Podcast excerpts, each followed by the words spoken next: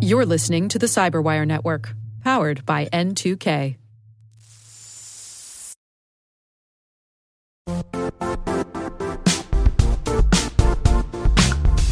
The IT world used to be simpler. You only had to secure and manage environments that you controlled. Then came new technologies and new ways to work. Now, employees, apps, and networks are everywhere. This means poor visibility, security gaps, and added risk. That's why Cloudflare created the first ever connectivity cloud. Visit cloudflare.com to protect your business everywhere you do business.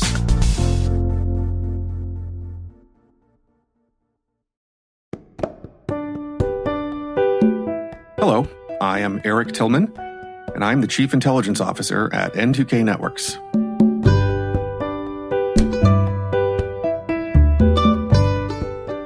Was a kid, I wanted to be um, the usual astronaut, um, space, uh, you know, alien, and uh, you know, traveler.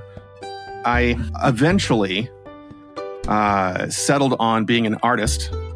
I had some people in my life that um, thought that perhaps I might want to rethink being a starving artist as a career choice. And um, what I ended up doing was combining my love of technology, which came from being in the 80s and growing up with the promise of the future of video games and all of what we were promised in terms of jetpacks and flying cars uh, and computer uh, animation, uh, turned into my um, you know my effort to merge my interests in creation of uh, three dimensional visual art with something that was kind of techie. And uh, that is how I came to be in a intelligence career um, rather than being a starving artist or a 3D computer animator.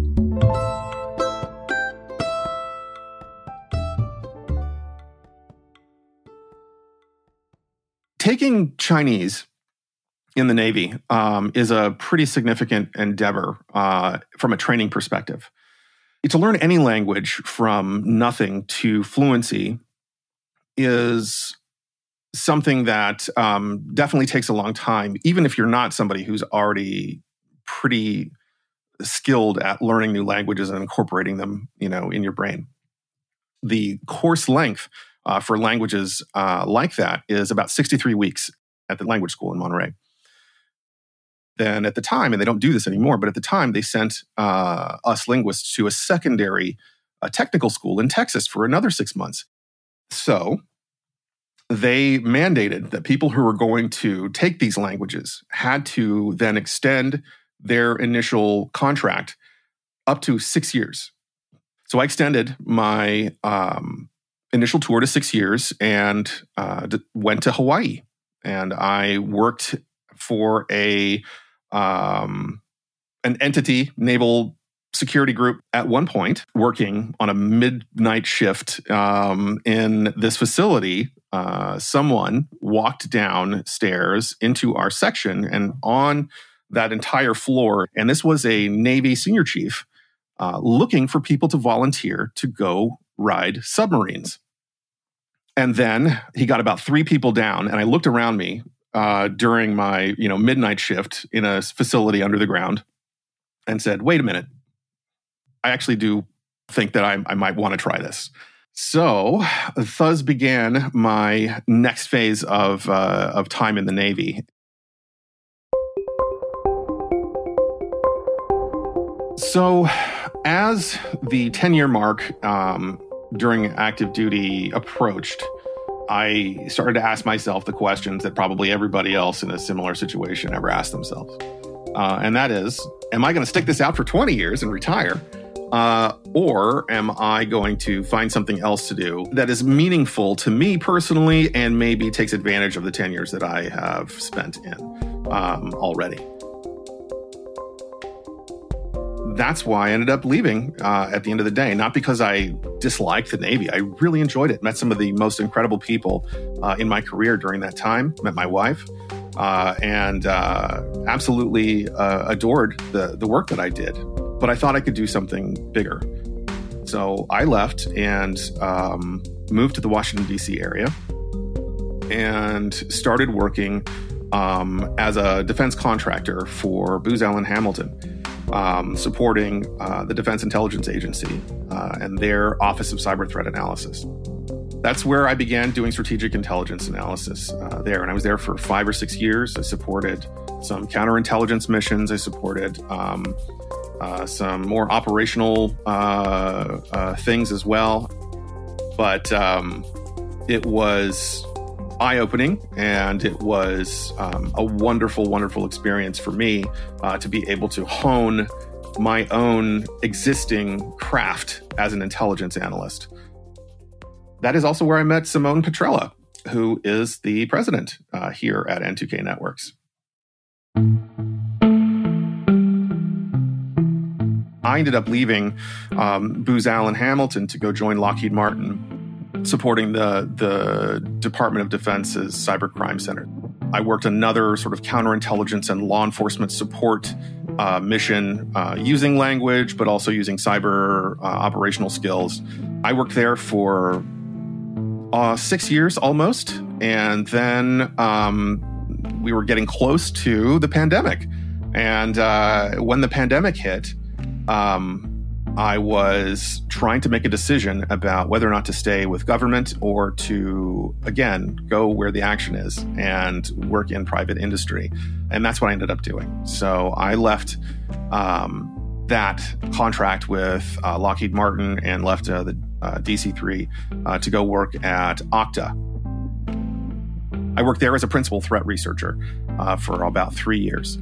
And it was really, again, eye opening for me to be a part of some of those um, discussions and some of those groups where people were struggling with these uh, questions of how to navigate legal restrictions in sharing information, as well as the need to share in order to be better protected and to protect yourself and to protect others. And I think, you know, that's kind of what led me to N2K because that is one of the things that we do here is find ways to share information, to share knowledge, to find um, common ground that is pertinent and relevant to our listeners and our readers and our learners, no matter where they are no matter who they are, what part of an organization they might be um, uh, uh, sitting in.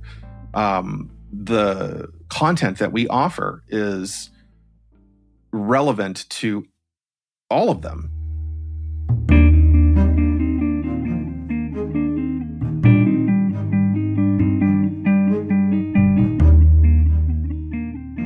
I think one thing to remember is that this industry is, there is something for everyone here.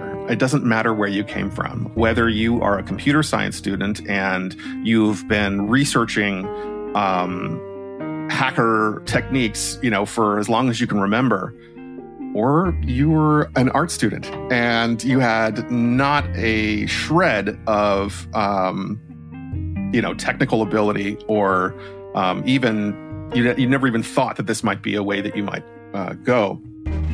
I came to this from understanding the nature, the relationships between uh, writer and reader, uh, and understanding how to move information that w- from place to place that was useful to who was uh, consuming it but that's not how everyone gets into cyber. A lot of people get here from a very technical background, and um, it really almost doesn't matter um, where you came from. There is something in cybersecurity that takes advantage of the skills that you bring to the table. And um, either way, it, it, there's plenty of room here for everyone.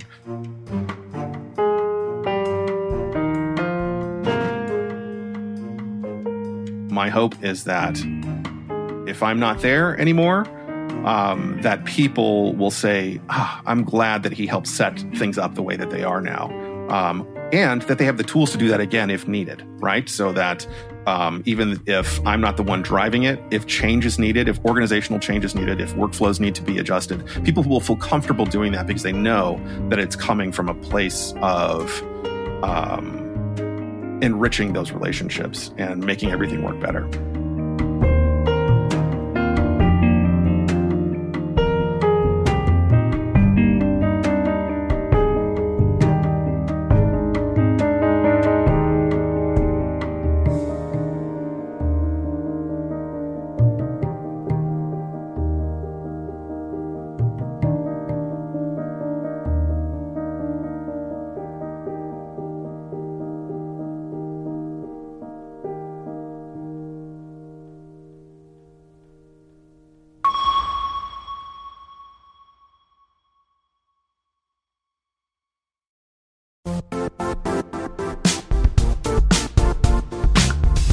Now, a word from our sponsor, Zscaler, the leader in cloud security.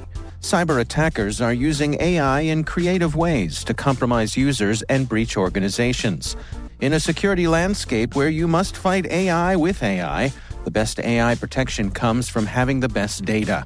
Zscaler has extended its zero trust architecture with powerful AI engines that are trained and tuned by 500 trillion daily signals. Learn more about Zscaler Zero Trust Plus AI to prevent ransomware and AI attacks. Experience your world secured. Visit zscaler.com slash zero trust AI.